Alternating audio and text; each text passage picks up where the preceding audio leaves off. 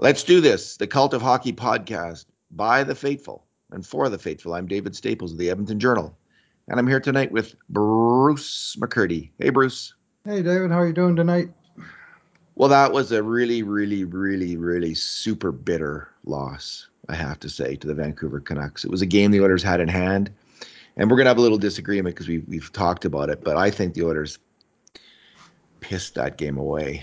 And, um, handed it to the Canucks. The game in hand could have easily won, and they just couldn't get it done because fundamentally mental errors. And um, I know tons of fans, including you, are mad at the referee. Um, fair enough. But I think the bigger factor in this game was mental errors by the Oilers. And this is what I'm noticing, Bruce, actually, in the last. It's just the NHL now. The games are so close, the teams are so close um, the, the, the games come down to goaltending, bounces, and mental errors that are quickly punished by the skill of the opposing team. Mm-hmm. And you can't have anyone on the team making those kind of mental errors on a consistent basis. And if you have guys who are consistently making them, you're going to lose. You're not going to be a playoff team, that's for sure. And right now, the Oilers aren't headed towards the playoffs. Um, they're not trending there because some of their best players are making mental errors consistently, game in, game out, and uh, it's just killing this this team. They like, do they want to make the playoffs or not? That's what they should be asking themselves over Christmas. Have a good hard think about it because you got to stop making those mental errors. Anyway, getting ahead of myself. Um, satisfied and fat and happy on a one-game winning streak. Like the yeah. team can't play two decent games in a row to save their souls right now and they weren't terrible tonight. Obviously, they, they were oh, they were playing a good game, but they just again it was it was and they had some decent goaltending from Koskinen. Um, well, all right. Anyway, this is our two good things, two bad things, two numbers podcast about the Oilers four two loss to Vancouver. Bruce, what's your good thing? Uh, my good thing from this game is uh, play of rookie defenseman Caleb Jones. Uh, I really liked his uh, play. Uh, he uh, he earned an assist on the uh, Oilers tying goal one to one on, uh, uh, mind you, from the back end. He set that one up because it was mostly a rush by Ryan Nugent Hopkins that resulted in the goal. Uh, but that was just one of many fine moments for uh, Caleb Jones, uh, who uh, during his 12 minutes of ice time, the Oilers outshot the Canucks nine to two. they had a couple of pretty darn good chances. he himself made a very gritty block of a, of a highly dangerous shot where he paid the price and uh, took took away what appeared to be a grade A scoring chance from uh, from Vancouver, and I just like you know he was I, I, liked his game in all aspects tonight, moving the puck, skating well. His and, best game as an Oiler this year, I thought. Yeah, no, certainly. Yeah, I had no no sort of negatives to it at all, really. He's been coming on. Um, he got off to a rocky start, I think, with this new coaching staff, or maybe he was just too nervous himself about making the team or something. Uh, maybe he sensed the competition from Bear and others, that, uh, Joel, Joel Persson, that was going to make it hard for him. But he was not. He looked like he was trying to force things in preseason and even early in the year when he came up. But tonight was the first game where he really, really reminded me of the player we saw last year, um, at least when he was played in third pairing who was just really capable, puck mover, solid, good decisions with the puck. You could see Russell deferring to him, counting on Jones, like constantly putting it like this is Russell's game, of course, but mm-hmm. constantly putting it over to Jones for Jones to make the play out of the Oilers zone, and Jones co- consistently making it tonight. This is huge, Bruce, for the Oilers to have um, another young defenseman in Jones um, coming on strong. Ethan Bear is obviously playing really strong hockey. Had another decent game so here we have these two guys that you know were kind of low round draft picks um, that year, as well as John Marino, but that's another story. And um, they're getting it done. It's just really good news for the Oilers, and it's why um, you know the Oilers are real 500 right now. They have 20 wins and 20 losses, correct? Yes. So that's that's again at the start of the year. If someone had said to me at Christmas time, if if you someone said to you, if the Oilers are real 500 at Christmas, would you take that? Of course, I would take that. That's fantastic and they're ahead of the pace they set last year. Last year at this after 40 games, the Oilers they just you know they had already had that terrible game against San Jose, as you recall. Um, that was, I think, their 39th game where they just got, and it was after Christmas, and they just got destroyed by San Jose on the forecheck. So the Oilers are are a better team than they were last year. They they have more defensive depth. They've got better goaltending. They've got better third and fourth line play. But they're making again, they're making these mental errors. And okay, I'll get to my good thing now. Um, James Neal, mm-hmm. he he's not he's not a great even strength player. He's not even a good even strength player. He's he's okay, maybe. But he's better than Milan Lucic was last year in a number of really significant ways. And one of the ways is he just when he goes to the net, good things happen. And on both the uh, Oilers goals, there he was, played a part in both of them. Kind of a hard charge on Nuge's goal that opened up that side of the ice, and then he screened the uh, the power play goal.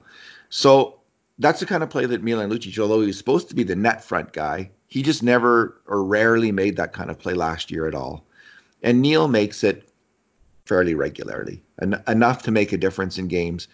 And um, you know, he's he's a slow skater, but he when he's going to the net and when he's physical, he can he's he's I would say significantly better at even strength and better player than Milan Lucic. So um, I like him okay. Yeah, I don't know about the even strength part of that. He's way better on the power play.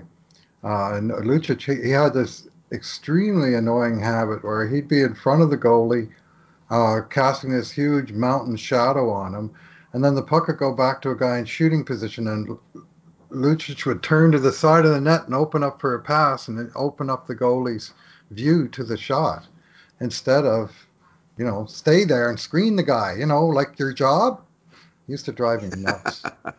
he used to always do it. He'd turn out to the side of the crease as if he's going to get involved in some nifty three-way passing play. And if someone did pass it to him, he'd probably flub it, right? I mean, anyway, Neal is much better. And, you know, Chiasson is also really good at this, uh, getting in the goalie's eyes and making it tough for him to see uh, uh, shots. And so they... Uh, um, I think they I think they won the trade. I'm not real thrilled with Neal's play at even strength. I would say, and he's not. I'm not saying. Uh, listen, he's probably is he below average? Yeah, I think that's a fair comment that he's below average. But Lucic to me was way below average. So even at even strength, um, they're getting a win out of this because I just think Lucic at even strength was one of the worst players in the NHL, whereas Neal is below average and isn't yet in that lowest category and he does some good things now and then um, at even strength and on the power play that uh, result in goals for. Bruce, why don't we go to your bad thing, which is uh, much on the minds of Edmonton Oilers fans tonight? I dare say I haven't spent any time on Twitter tonight when oh, I'm God. working when I'm working the game, so I just watch for myself. Yeah. Uh, well, I have to say, as an Oilers fan, I'm a fan blogger, right? This is where I come from. And as a younger man, I was uh, I was pretty hot-headed and temperamental towards refs. So, uh, with that caveat, I'm going to have to say, as a younger man, this is the first time this year where I felt like my team got hosed, and I think my team got hosed uh, on both the tying and winning goals. Very, very marginal calls went in favor of Vancouver. To me, Horvat's goal is a distinct kicking motion. He doesn't just reach back for the puck, but he pulls his skate through the puck and kicks it into the net. Seemed pretty obvious to me, but apparently to referees uh, Ray Charles and Stevie Wonder, uh, it wasn't that obvious. So it was uh, that was the 2-2 goal. And then after denying any number of fairly obvious infractions uh, during the game, uh, they called the thinnest of thin too many men penalty with eight minutes to go in a 2-2 game for a line change where the guy coming on it's, I mean, it's like a half second between the guy coming on and the guy going off, and he doesn't even touch the puck, and it's a zone entry. It's not like it's some huge uh, disturbance of the force or something. I mean, anyway, to call that after all the crap they let go, and then on the power play before the, the game-winning goal was scored, Elias uh, Pettersson slashed Darnell Nurse basically in the face, swinging at a puck, followed through, caught Nurse, no problem and the power play carries on, and they score the winning goal. And by this time, we, I was seething. And even even my lovely wife, who's uh, very non, usually she doesn't go there, and she said the Oilers got. She actually used a bad word. by the refs tonight, and I I couldn't uh, do Yeah, you know anything but agree I'm with her again.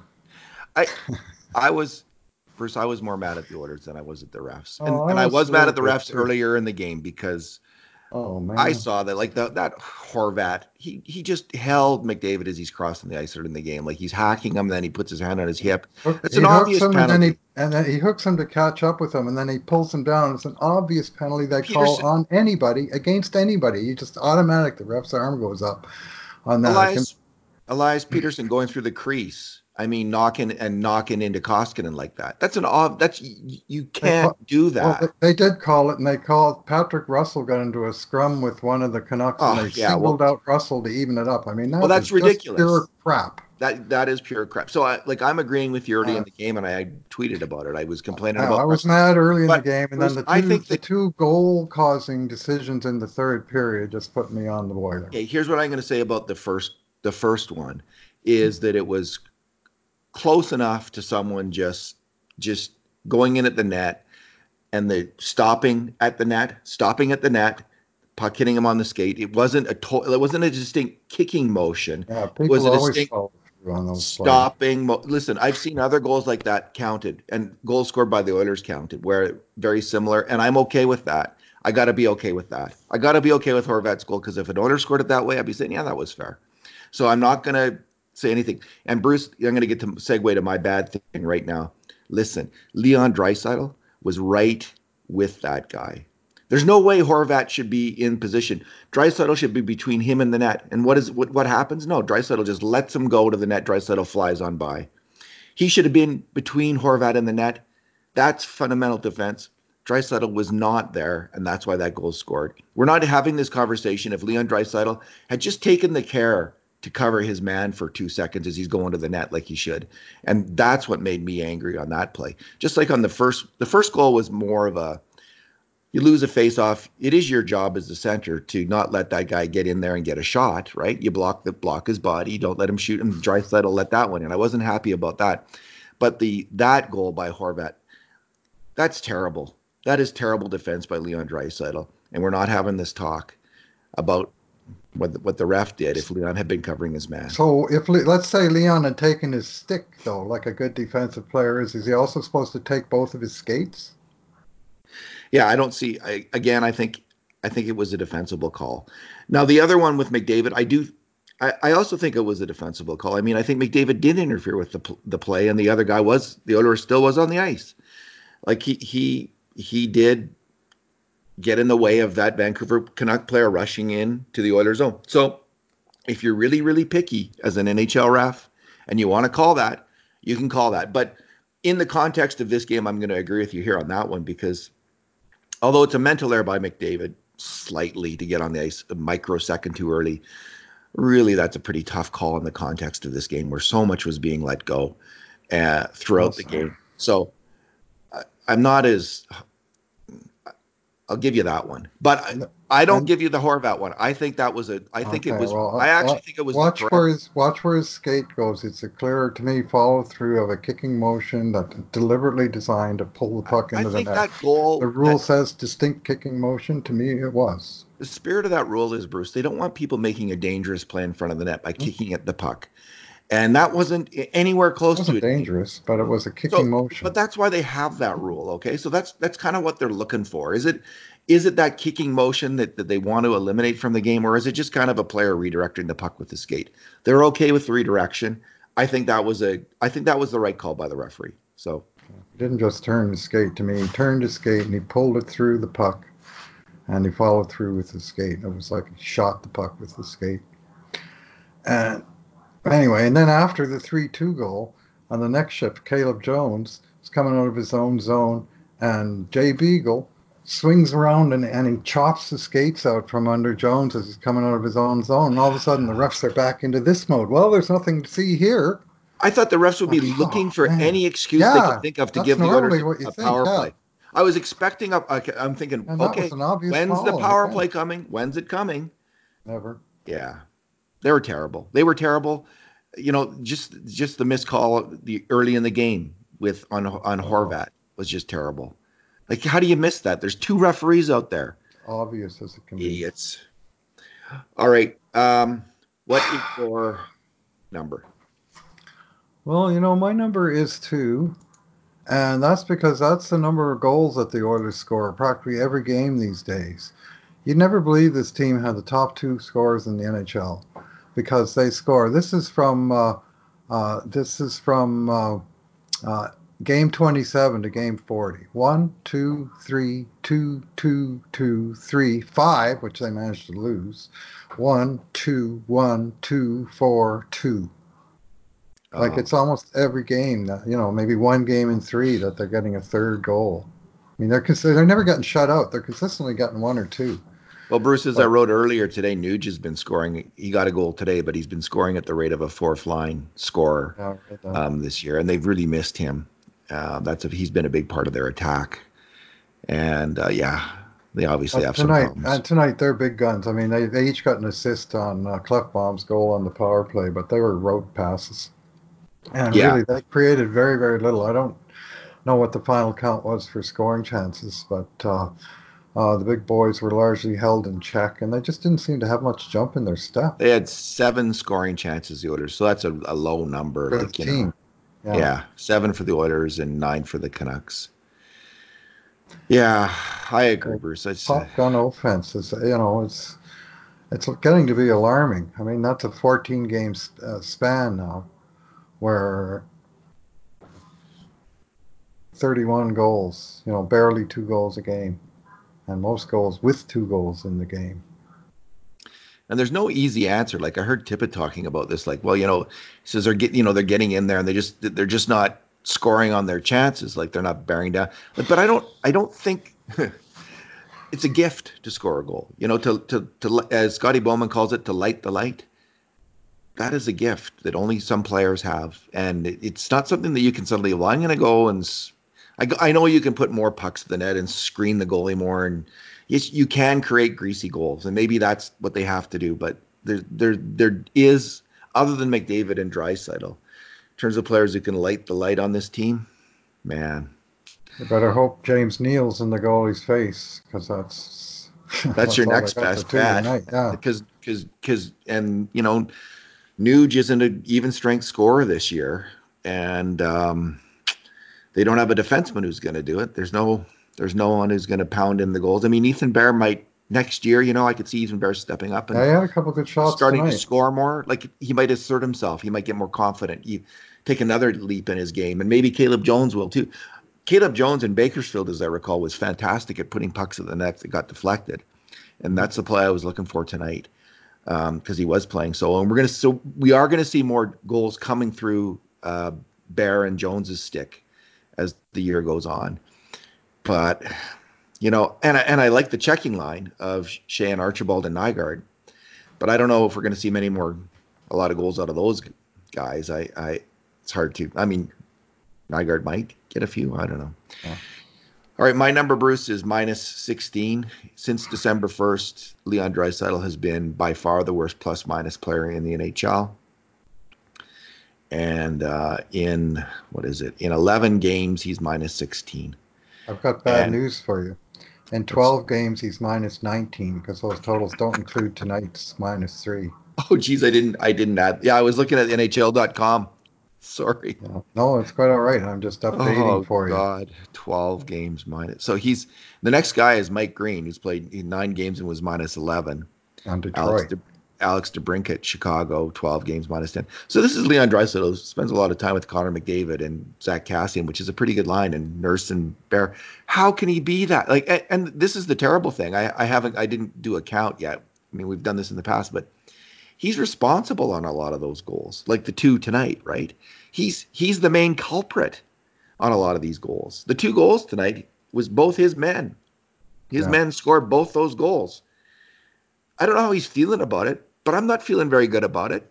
Oh, And I, I don't know how Dave Tippett's feeling about it, but you think you think he, he's about ready to blow because you can't you can't have that from your like earlier this year there was talk about Leon Draisaitl winning the Selke Trophy and about Leon Draisaitl yeah. wanting to be known as this player who's this great two-way player. Like he's he's nowhere close to that.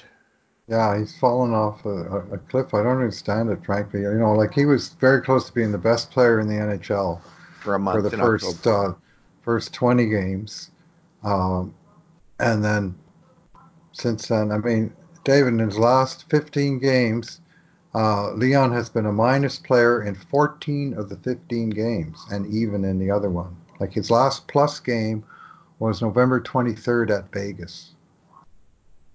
And and not just even, like minus every night but one out of 15 games. Like I, I don't remember ever seeing the like. I just, I mean, there's two empty net goals in there, but you know, the Oilers have had a chance to, to score empty net goals too in that time, and uh, uh, they just haven't been able to level that count either.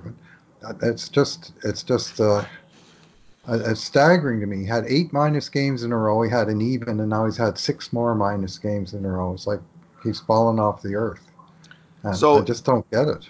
in the in the first month of the season in October, he Uh huh. played 14 games. He had 25 points and he was plus eight. Yeah. And um, yeah, since then he's like minus 20, I think, or something like that. So yeah, I I can't I don't I don't get it either, Bruce. Like it's just really strange, is is what it is. It's like was he just getting caught up in being an offensive on the in the offensive game too much, like thinking offense, offense, offense, like wanting to lead the league in scoring, or like I don't know. But whatever it is, he's just got to get grounded again in the defensive aspect of hockey because it's killing the Oilers' playoff chances. Yeah. He Well. If he wants to make the playoffs, he can take he can take he could he could lead he and McDavid can lead this this particular team can make the playoffs. They're good enough to do it, I think, because of the defensive depth, the checking, the PK, the power play, the goaltending. They they could scrape in, but they're not going to be scraping in if this continues. This trend continues, and it's been two months. It's like we're Mhm. looking at December's almost over here, so we're talking about a two month trend. Well, we're talking about I mean that that span since his plus two game in Vegas, that was the first game of their their most recent two game winning streak, and since then they haven't been able to win two in a row. And part of the reason is that their first line has been getting outscored in games. It's not. I mean, the whole idea of this team, I thought, was to try and hold the other team even uh, during the rest of the game, so that the big guns can kill them. And the big guns have been, frankly, killing the Oilers more than they've been killing the other team this uh, this last uh, six weeks. Ay, ay, It, it brings me zero. You can see it on my face. I'm sure zero pleasure to say this, but with uh, uh, you know, you just got to look at the cold hard stats plus the uh, you know the actual watching of the games and the close analysis that you and I do of the of the scoring chances, and we're seeing many many errors of commission and omission, and and the uh, the top offensive players on Edmonton are having the biggest problems on the defensive side of the puck and giving it all back and more. Okay, Bruce, because we're going into Christmas here, and this is our last uh, podcast before up, Christmas, let's uh, let's each give our just really quickly. We won't go on at length, but we'll each give three. We're going to give Okay. three most encouraging things each about the team this year. What's the three things that have encouraged you the most? So we'll start. I can start if you want. Okay. I'll start with Adam Larsson. Okay. Um, you know, he in the last little while, he didn't have his best game tonight, he, but he was he was still pretty good. But in the last little while, Adam Larsson has played his best hockey as an Edmonton Oiler in the last two or three weeks, and um, he. Let's face it. About a month ago, when he came back from injury, there was a there was a point where everyone's thinking, "Yeah, maybe we should trade this guy. Let's let's move this guy out. Probably the sooner the better, even possibly, because he's not getting the job done. He looked like a statue out there, but he's just really he's starting to move his feet. He's getting involved. He's such a cranky, ornery, effective defenseman when he's when he's playing well. So, Adam Larsson, what's yours? What's your uh, encouraging thing? Uh, well, since I just spent couple of minutes ripping on the guy, I will say Leon Draisaitl's playing the first 20 games of this year when he showed that he was capable of being as good as there was in the league for an extended period of time. That player is in there somewhere. We just have to figure out how how, how he unlocks himself, uh, that side of him, the Dr. Jekyll part of his game more often. and whether it's just I think it I think it's a matter of uh, of uh, of exhaustion as much as anything. Like he really has been overused. It's the same problem the team had last year, where they were relying on about seven skaters to play 20 minutes a night, and then uh, those guys actually ran out of juice. And Bruce, that's an excellent theory. That's as good a theory. Like just, as soon as you said it, it was like, yeah, that, there's your there's your answer, right? They ran him into the ground, and he's he's mentally exhausted. Like just the concentration it takes to play the game at this level all the time, and to to be um, bearing down every second that you're out there, bearing, and you're out there for a lot of seconds, and you're tired a lot of that time and possibly trying to do too much, putting a ton of pressure on yourself. So yeah, exhaustion. Okay, my my good thing will be Connor McDavid. You know, um, came into the year with a major, had a major uh, injury. Still mm-hmm. haven't. I read again that he didn't have surgery now, so there's been different kind of insider information on this. I'm, I'll go at this point that he didn't have surgery. They decided to let it heal on his own. But whatever the case is, it was a serious, very serious knee injury and he's just been flying. He's just been looking as as good as ever. That's very encouraging. And I don't think, although his plus minus has taken a bit of a has taken a hit as well. Mm-hmm. Um, I I still see him playing his A game, generally speaking, and playing pretty well. There's been some defensive breakdowns there as well. Quite a few. You know, yeah, maybe, but nonetheless, just the fact that he's healthy, flying, leading the league in scoring, I believe, um, just he's Connor McDavid and he's attacking like as well as he's ever attacked in his life. That's a very encouraging thing after that knee injury by the evil Mark Giordano. What's your next encouraging thing?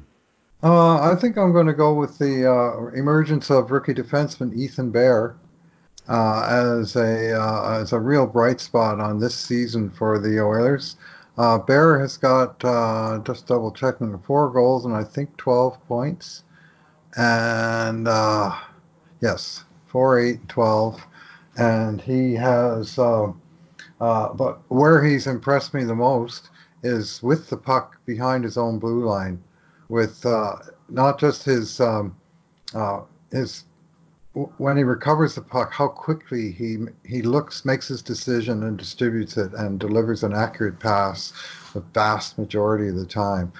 And uh, it's and it's it's a quick decision, and it can be a five foot pass or it can be a, a stretch pass.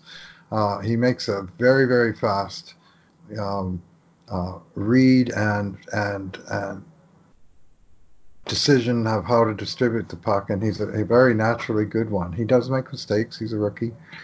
Uh, I think we're going to see more offense and more points out of him as he gains a little bit of experience and and maybe calms down a little bit when he gets you know grade A scoring chances in the slot that he buries him because I know he does have an excellent shot.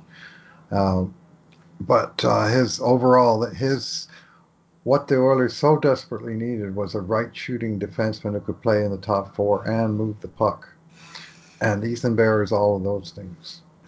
It's kind of sweet, eh? Just like your their prayers are answered, what, we were hoping to see, and you know it's kind of a, it might be considered a stretch, but if the Oilers, if there was an expansion draft and you could only protect one defenseman, might be Ethan Bear because he's right shot, because he's a puck mover, and because he's the youngest of the really valuable defensemen.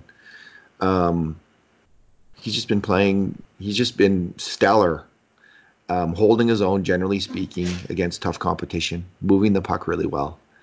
Um, and we saw him take a major step there's a chance he's going to take another one because I think there's some offensive aspects to his game when he when he finally does get on the power play, and I think that's going to happen after he signs his next contract. Um, when he finally does get on the, the power play, I think he's going to do some damage there because his shot is better than Klefbom's shot, and he's a slightly more intuitive uh, and trickier passer than Klefbom. So I can't wait for that to happen. Okay, my third uh, most encouraging sign is Mikko Koskinen. Me to it. Didn't have his best game tonight, but um, you know he might have had that third one, the shot from Hughes, although there was like multi- multiple screens. So I'm not. I yeah, I had it as an A chance because it's scored within the crease by a Vancouver player screening him. Um, essentially, He didn't get his stick on it, but he blocked his view.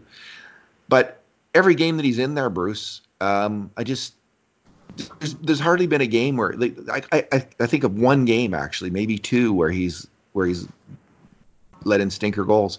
He's just been as good or better than the opposition goalie most nights, and that's fantastic. He looks it looks like the Oilers have a number one goalie, and we've seen it now. It's, this is three months. We're three months in, and he's doing it night after night after night. And boy, do you ever need that if you're going to win in the NHL? And it's all the better because he signed that three-year contract, 4.5 million. Well, if, if you get let's say 50 games out of Koskinen and he and he's is is as good as the opposing goalie or better most of those nights, that's a bar. He starts to be a bargain contract. I'm gonna, not going to say that's what it is. Who knows? But right. they're getting their money's worth right now. They're getting their money's worth and then some right now out of Mikko Koskinen, and it's fantastic. What's your third thing? Do you have a my third thing, uh, I'm gonna I'm gonna go broadband and say the performance of Oilers special teams. Okay. Uh, and that's really the only reason that's keeping them in games. Uh, a lot of nights they've been uh, uh, they've lost the battle at even strength and won it on special teams, and uh, more than once they've come come out with a win because they outscored the other team by two or three goals on special teams and and one by won. A little bitter pill to talk about it tonight when they've just given up the game winner on a third period power play goal against. But the penalty kill uh, with the cast of thousands of uh, Ken Ken Holland's pros that he brought in, uh, and those pros show their proness uh, in the uh, some of the uh, some of the grunt work, you know, and penalty killing is definitely that. And uh, the big guns, for all that uh, we've we've we've had some issues with their play without the puck. With the puck, they are magicians, and they produce regularly on the uh, uh, on the power play. They produced one tonight. Uh, uh, it was more run of the mill than some of the ones that they get, but they have the puck on the string and uh, uh, they have so many options and they have so much movement on the power play that the other team really has a hard time defending when they don't know where McDavid or Draisaitl are going to go at any given moment in time. It's not the static power play that uh, uh, gave us fits in the past. Alrighty. Excellent. So, 500, let's just stay 500 the rest of the year, real 500, and they can make the playoffs. How does that sound? Yeah, I had a big chance tonight with all of uh, Calgary and uh, Vegas and Arizona all losing and a lead in the third period, but uh, they couldn't even nurse one point out of that game. you know, even a loser point would have been. Uh, you know, uh, yeah, up. that's what Instead, I was. it's a huge night for the Canucks because they gained two points on every significant yeah. rival. That's you what know, I was thinking. Here's a good thing for you: the three California teams are tied for last place in the Pacific Division. was when down was there the where Chicago, time? the mighty have fallen. Yeah, I think yeah. that may have changed tonight. I can't. I'm not sure who all won tonight, but Anaheim 34 points, Kings 34 points, Sharks 34 points. Look at good. that. Good. 11 regulation wins each. Looks good on all of them. Yeah, well, they've been they've been crowning us for years, so it doesn't doesn't hurt my feelings to see all three of them down there. Alrighty. Well, Bruce, thanks for uh, thanks for uh, uh, the work you're doing here at the Cult of Hockey. Uh, you know, I'm so lucky to work with both you and Kurt. So thanks. Uh, I'm just grateful for that. And thanks everyone for listening to the Cult of Hockey podcast. In uh, well, we, you'll hear us again in 2019 before the the dawning of the new decade. But uh, uh, it's it's just fantastic. I think the kind of the group of people that we have interacting with us on Twitter, on social media, listening to the podcast. It's really it's it's it makes being an Oiler fan, makes hanging in there through through all these kind of ups and downs uh, quite enjoyable. That's what that's what I'm finding. Yeah, I enjoy it too. We get every once in a while we get into a spat with someone or other, but uh, you know we have, to, we have to set them straight, right? But honestly, I mean, by far the lion's share of the exchanges we have, they can be lively, but uh, uh, generally they don't come with hard feelings, and uh, certainly not from our end. So uh, we enjoy the interaction with the fans. And social media, that's one thing. Like all the years that uh, I was a season ticket holder in the 70s, 80s, early 90s, uh, and we had uh, reputation, Edmonton fans, of being very knowledgeable fans. But you know, I couldn't tell you what someone was thinking two sections over unless I, I listened to the you know uh, John Short's radio program once a week. There wasn't this sort of back and forth and exchange of information and and uh, analysis that goes on nowadays. I, I've learned a tremendous amount about hockey in these last few years after watching it really my whole life. So it's Isn't that uh, the truth? it's really changed uh, the whole axis of, uh, of what how the game is played and how we understand it's being played. So uh, there's that, and just the interaction with people is you know that's really what it's all about. Eh? I, I, think the learning curve for, for all of us has just been fantastic. You know, just the knowledge you pick up about the game and statistical analysis and how to think about hockey. Um, superb. All right, Bruce. Merry Christmas. Yeah, Merry Christmas to everyone out there, and thanks all of you for listening. And in the meantime, and in between times, this has been another edition of the Cult of Hockey podcast.